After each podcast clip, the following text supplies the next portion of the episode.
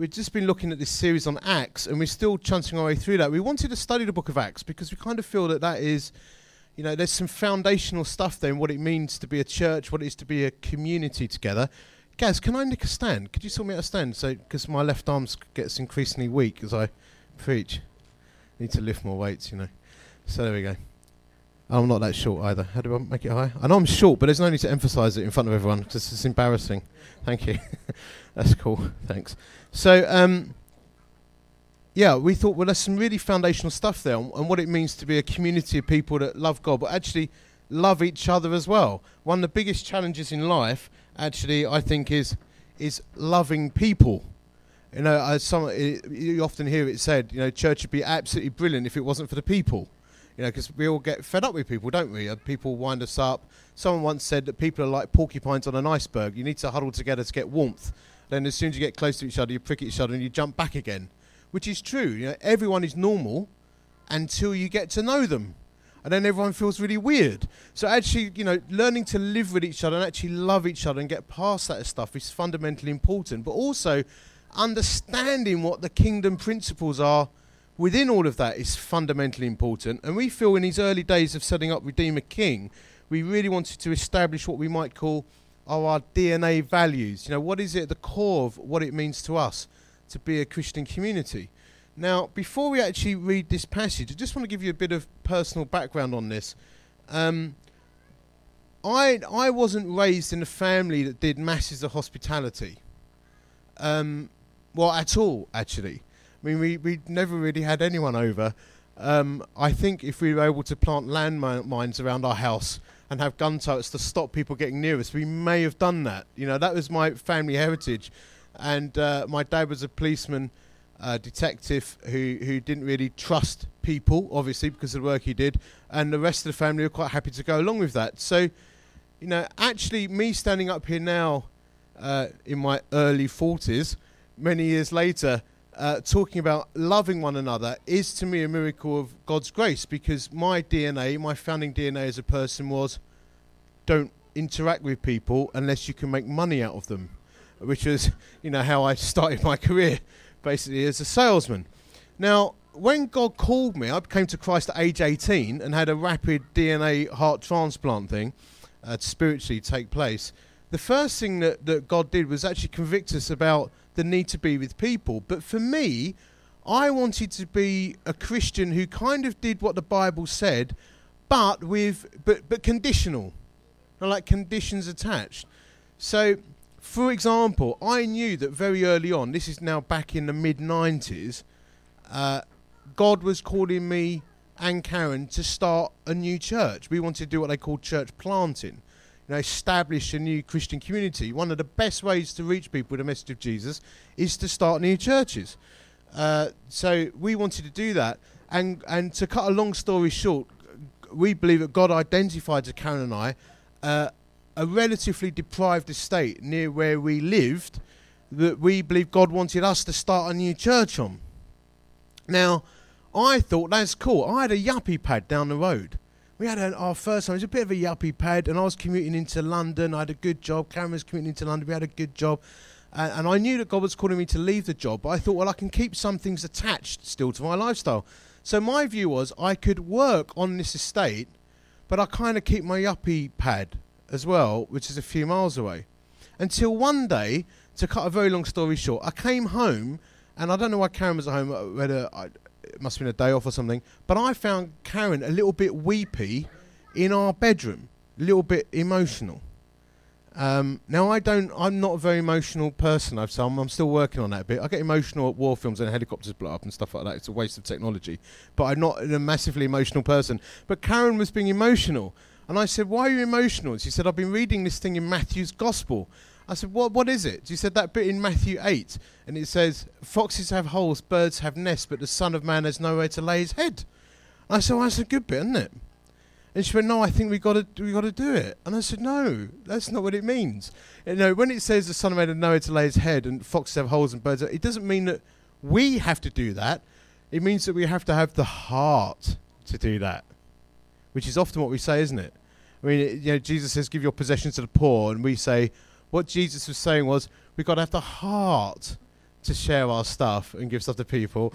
Uh, but but what I found about my life is, in reality, is that I'm a communicator, but Karen's a doer. So she will do it, and I talk about it. You know, so that was lesson number one. So long story short, we we ended up selling our house and moving onto the council estate uh, down the road uh, shortly before Karen gave birth, and um, it all looked very heroic, but it was a you know it was a heart struggle in the background. But but that was a founding story for me, and then within that I thought, well, this estate, everyone's doors were shut. It was like Wild West with tumbleweed going everywhere. No one was interacting with each other. No one would talk to each other.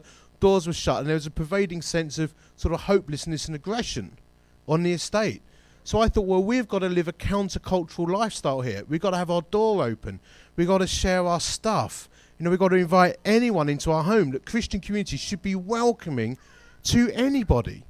We should be giving everybody, no matter what their background, who they are, you know, what we think, we should give everyone a fighting chance of meeting Jesus Christ. And we, we could do that through hospitality, keeping our door open. Literally in the summer, keep our door open. And then there was stuff like, you know, we should share our time and blah, blah, blah. But then what God does, I've noticed, is that when you determine to follow Him, what He does is He arrows in on the particular issues of your life which aren't, you know, which aren't quite aligned with Him. So I'm going to read this little passage out, and then I'm going to tell you a bit about how I think this actually works itself out. And within that, tell you a bit of our journey, and, and maybe the Holy Spirit will show us all uh, what we need to do in order to live this. So this is the early foundation of the church in Acts 2:42 onwards. Very simple. They, i.e. the early believers, they devoted themselves to the apostles' teaching and to the fellowship, to the breaking of bread, and to prayer. Everyone was filled with awe. And that that is amazing in and of itself. Everyone in the church was filled with a sense of awe. Everyone. At the many wonders and signs performed by the apostles, all the believers were together and had everything in common. That's a bit challenging. You know, uh, my Xbox is your Xbox. That kind of thing. A bit tough, isn't it? They sold property and possessions to give to anyone who had need Every day they continued to meet together in the temple courts. They broke bread in their homes and ate together with glad and sincere hearts, praising God and enjoying the favour of all the people. And the Lord added to their number daily those who had been saved. Simple as that. But actually, when you start to unpack that, that is very, very deep. So, very, very quick personal journey on this. We had moved on to the estate. We said we'd have open lives. And then we started to think, well, we've got to share our stuff. But the thing was, in the background, I wanted to share my stuff conditionally. Now, don't think that as I'm telling this story, this is what you have all got to do.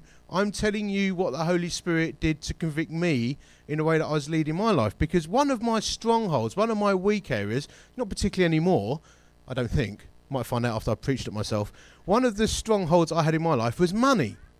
So I was a bit of a money man. I like I liked the fact that I had a bit of money in the bank. I liked the fact if we wanted to go on holiday, we could just do it. I loved the fact that when I got married and I came out as an impoverished student, that my wife had loads of money in the bank. I loved that. I loved the fact that she could pay for loads of things for our new yuppie pad. I just liked the fact we had available money. But now I'm a student at the time, Baptist minister, and I'm unpaid and I'm living on this estate. I think after a year, I was given an allowance of three grand a year, and I had to contribute to my Bible college fees. So we didn't have a load of money coming in. Uh, so things were getting increasingly tight. But I had savings. So a lot of people say, well, I haven't got any money, but I've got a little bit of money in the bank. Now I had a bit of money in the bank, but gradually it whittled down. Without going to masses of detail, I went down to my last thousand pounds. And then I was visiting this family on the estate, and I and I you know, because you've got to share your life, open your home, be generous, love people. And I go and visit this family, and, and the father was dying, terminally ill. And they had a daughter who was phenomenally talented at art and needed to take it to the next level. So this is in the mid 90s. I'm having a cup of tea round their house, And they're all a bit teary. And I said, Why are you emotional? I said, Because we really want our daughter to go and do this art course. And I said, Why can't she do it? He said, It's going to cost a thousand pounds. Now, I had my last thousand pound in the bank. So as I'm sitting there, you know, I've got this in the background here. This is, a, you know, I'm planting a church. This is my foundational verses of planting a church. These are the verses you use to plant a church with. God says to me my heart, I mean, it's not an audible voice. You just know. I want you to give him a thousand pound.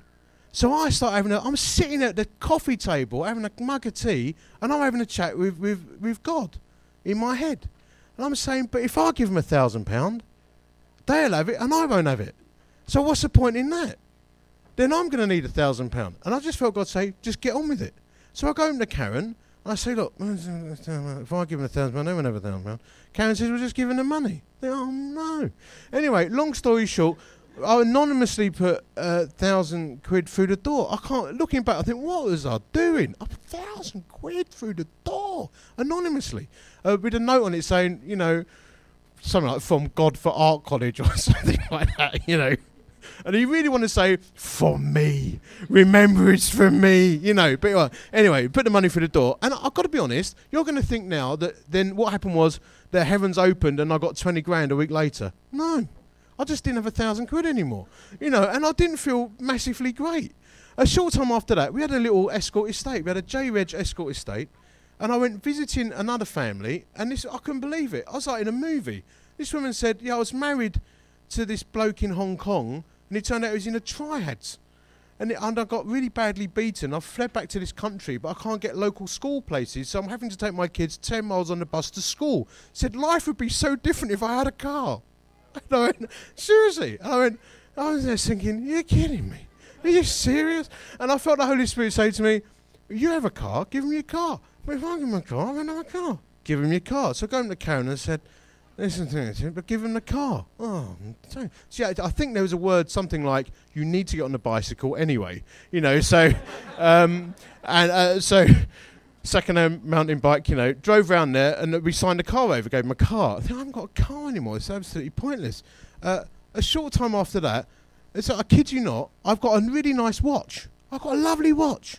And I'm walking down the road and there's a, there's a fellow walking towards me and I, and I feel this inner voice because I'm learning how to hear the Holy Spirit here because it's all new to me. Like it will be for some of you. I'm learning. And I've learned that if you hear the Holy Spirit speak to you, if you don't go for it and be prepared to look stupid, that moment passes. And you don't get that moment back. It's amazing. Someone once said, How many people will be prepared to say, I'll take a bullet for Jesus, but not be embarrassed for him?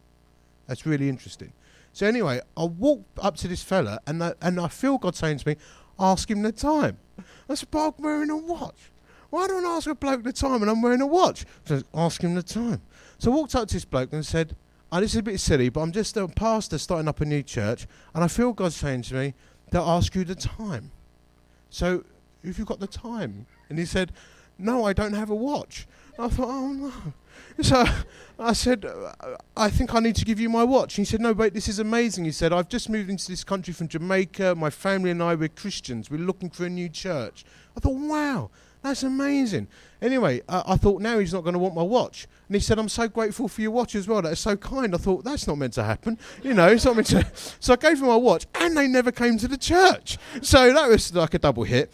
And then about a week or two after that, I was walking up to church and there was a down and out guy, like a homeless guy, in, in this road near the Baptist church. And there was never any homeless people down that road, ever.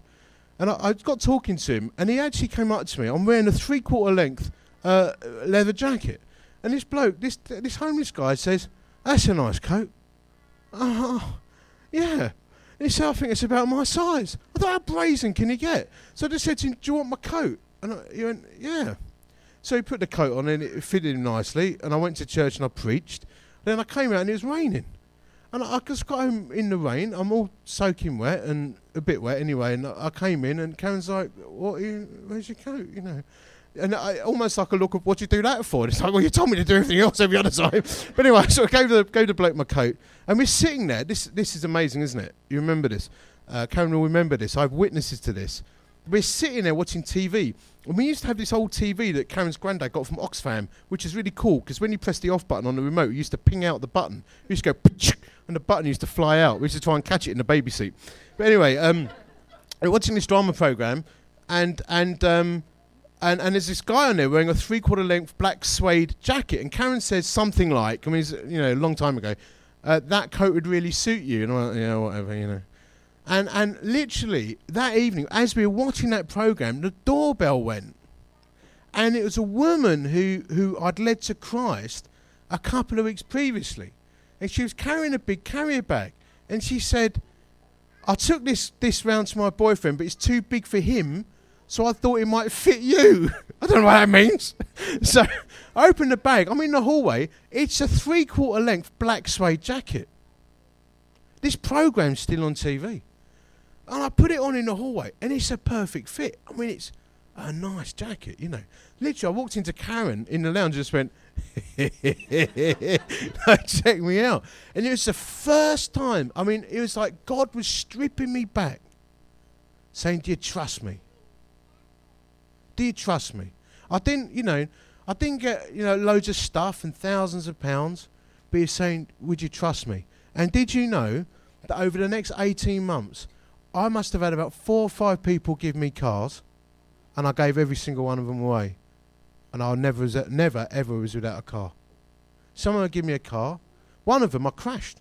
They gave me a car, crashed it about a month later, and I've got thou- many thousands of pounds more than the insurance value was worth, so I was able to buy another car and give someone a car. When you trust me, I'll do this. Will you trust me? Now, how, how, how much are you trusting me, I think God says. You know, you can have the heart for it, but you, are you really prepared? Are you really going to do it? Now, I'm not saying for all of you it's going to be about cars, watches, coats, wallets, all of that stuff, but that, that was a stronghold for me. For others of you, it might be opening your home, you know, practicing hospitality. Did you know that the key to success in sharing your faith with people is generosity and hospitality? We can pray all we want, but actually, if people don't see the two things match up, if we are not living our lives well and generously, really like doing hospitality well and open up our lives, people don't see the two things correlate. That is really true. And for some of us, a stronghold might be, I kind of, I just like my own space. That was another one that Karen and I had. We liked our own space, and then we were in a big church. I mean, Simon and Tuesday, we were in a big church, and um, we had gap year youth people. And, and in a big church, we couldn't find anyone to, to open a home and put this person up. And we kind of felt, well, we need to do it. And we had a small house.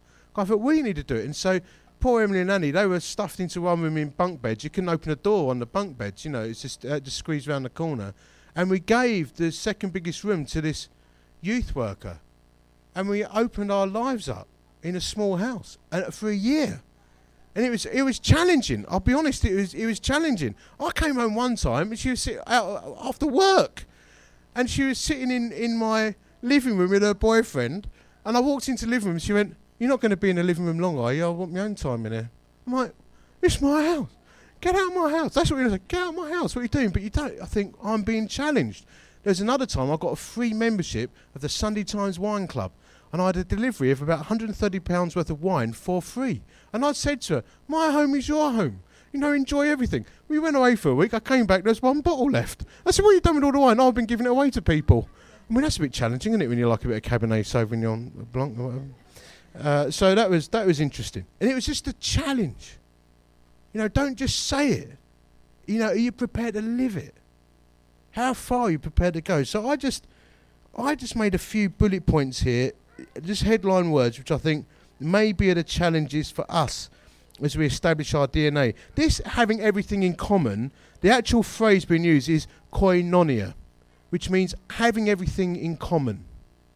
Can you share everything in common? Uh, could you not have exclusive claim over your possessions? Is what the passage is saying. Now that's that's really challenging.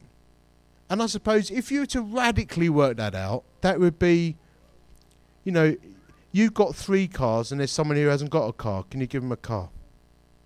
You've had a holiday. Someone hasn't been able to afford a holiday. Can you can you pay for them to have a holiday? You know, you, you, you have lots of food. There's someone who might be struggling. Can you slip them some money so they can live better for a week? You know, there's someone who's lonely. Can you can you share all of your time? Can you open your home up? You know, it's it's having things in common. It's radical generosity actually. And and you know the fruit of that in this passage was that everyone looked on that community and thought they are just different. I mean, they're different. Not only are they joy filled, they're actually loving each other. I mean, like they're really loving each other. You know, because money talks, doesn't it? And time talks, and the sharing of possession, possessions talk. So I would think one bullet point might be, how do we use our stuff? That's a deep theological word for possessions. Stuff. How do we use our stuff? Are we prepared to lend with the possibility it might not come back? You know, are you prepared to bail someone out? You know, can you can you share of the stuff that God has blessed you with? And here's the principle. If we truly believe that we are saved by grace, if we truly believe that nanosecond by nanosecond, because this I believe is true, we only live and breathe because God permits us to. If we believe we are saved from hell by a thread of God's grace, and a man died for us called Jesus Christ, and we owe everything to him, it ain't really all that, is it, to lend someone a car for a few months? That's actually the bottom line, isn't it? And it might need to be longer. Now, I'm saying this and I'm selling my sports car at the moment. Now, and, and I'm not giving that to anybody. So I'm just to establish that. That's a joke. I hope the Lord's not convicting me now. That'd be terrible. Anyway, I've done it before, Lord. And that's the thing, you say, I've done it before, Lord. Do I really need to do this again? Well, yeah. Yeah, sometimes you do. Because sometimes you need to come back to those lessons and test your heart.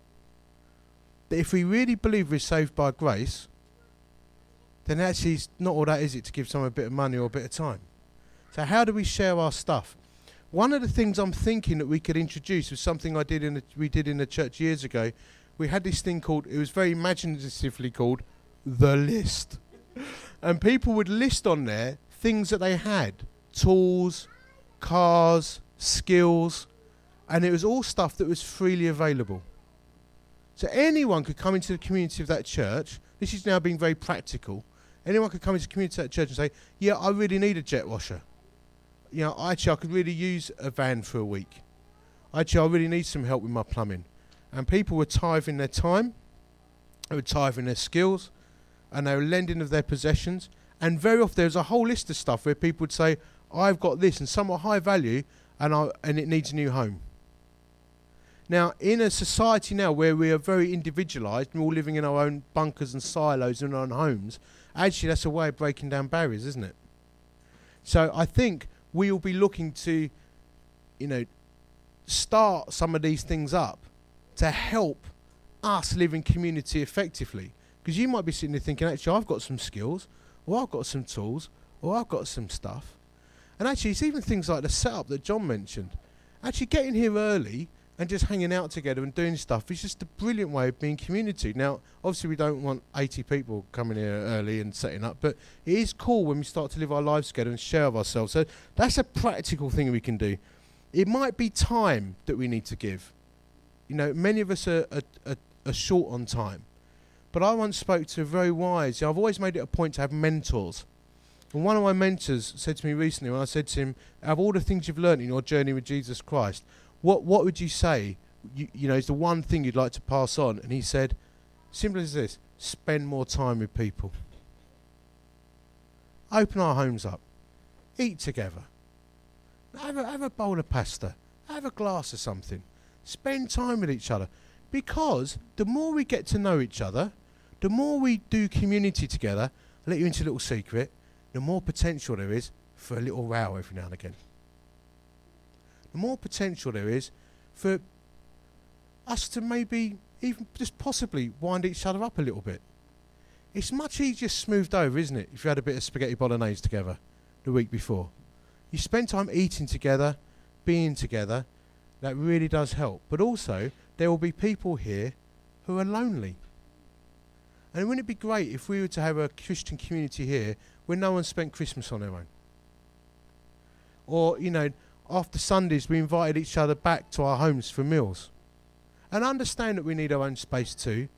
But wouldn't it be good if we could be pretty sure that this is a Christian community, a family, no matter how big we get, no matter how much God graces this, where actually the loneliness is not something that happens. And that's why we do tea and coffee at the start. You know, we, we want you to come into the smell of good coffee and, and nice music and just feel at home with each other because we're meant to be a family. So maybe there's a way we can give time and facilitate that. And just maybe we need to think about how we give. You know, give financially. You know, now some people have rules about giving. Some churches encourage 10%. I just think God says in the Bible, you know, set aside a monthly sum in keeping with your income and give joyfully. But I do know this that I think we are called here for a town wide outreach where we are really blessing this town and blessing this community, working in partnership with other churches, going the extra mile. Everything we do is high quality, where we've got teams of people deployed so that we can communicate the message of Jesus and we do it well. And that does that is going to require finance. We haven't made a big thing of that yet, but we are in the process of setting up bank accounts and stuff so that we can actually bless people. I'd, I'd want to know that we have funds available so that we can just bless people in our community. Wouldn't that be cool where we saw a need and we can meet it? You know, where we can actually pay for good stuff to happen. So that's something we need to think about too. And to it's fair to say it does cost money to open up our homes. And I understand that. But I think, you know, radical Christian community practice well is costly in time, money, and just letting your barriers down and living life well together. And some of you may be called to go the extra mile on that. Uh, it may be a challenge that the Holy Spirit wants to give us in the way that we handle the good things that God has given us. Uh, for me, uh, just to close out, I I find that a perpetual challenge in my life. I find that I win a victory, then I have to relearn that again. And I think all of us, this is a chance, a new church is a chance to think afresh about how we live in our lives you know, as we follow Jesus Christ. And the punchline is in this the Lord added to their number daily those who are being saved. So, quite simply, I think that people were looking on at this dynamic Christian community that was flowing in love and generosity and grace and forbearance and radically living out their lives in front of Jesus. And people looked at it and thought, these guys are just different. I mean, maybe a bit weird sometimes, but it's so different, it's compelling. Wouldn't that be amazing? I just think that's my prayer really as we started up this church that people look at us and they can't quite fathom it. An expression I often use when I'm training evangelists out there is can you live your life in such a way that you put stones in people's shoes? That, that people walk away from you with a little limp. They think they. Uh, I keep saying this. I keep saying. I'll say it often here. Can you live your life in a way that leaves people walking away with a slight quizzical limp? Like I've just had this interaction with someone and it's just confusing me because there's something different about them. I said that a couple of weeks ago. Just want to emphasise that again now. Let's think this week about how we can do that. Why don't we stand together and we'll pray and we'll think on these things and Gaz will lead us in some worship and a chance to pray and think and reflect. It may be, it may be that you know God wants to challenge us, uh, even this week, or even as you're sitting there thinking, actually, yeah, I, I need to do that. There's something here I need to do. So, Holy Spirit, we, we pray as we think about your word there. People had things in common. They devoted themselves to the apostles' teaching, to the breaking of bread and prayer. And people filled in awe at the wonders and miraculous signs that were done. And it does seem to us, Father, that your Spirit moves in power where people live appropriate lives in front of you. So, Father, we pray you challenge us and help us to be your people, radical people who love you and follow you.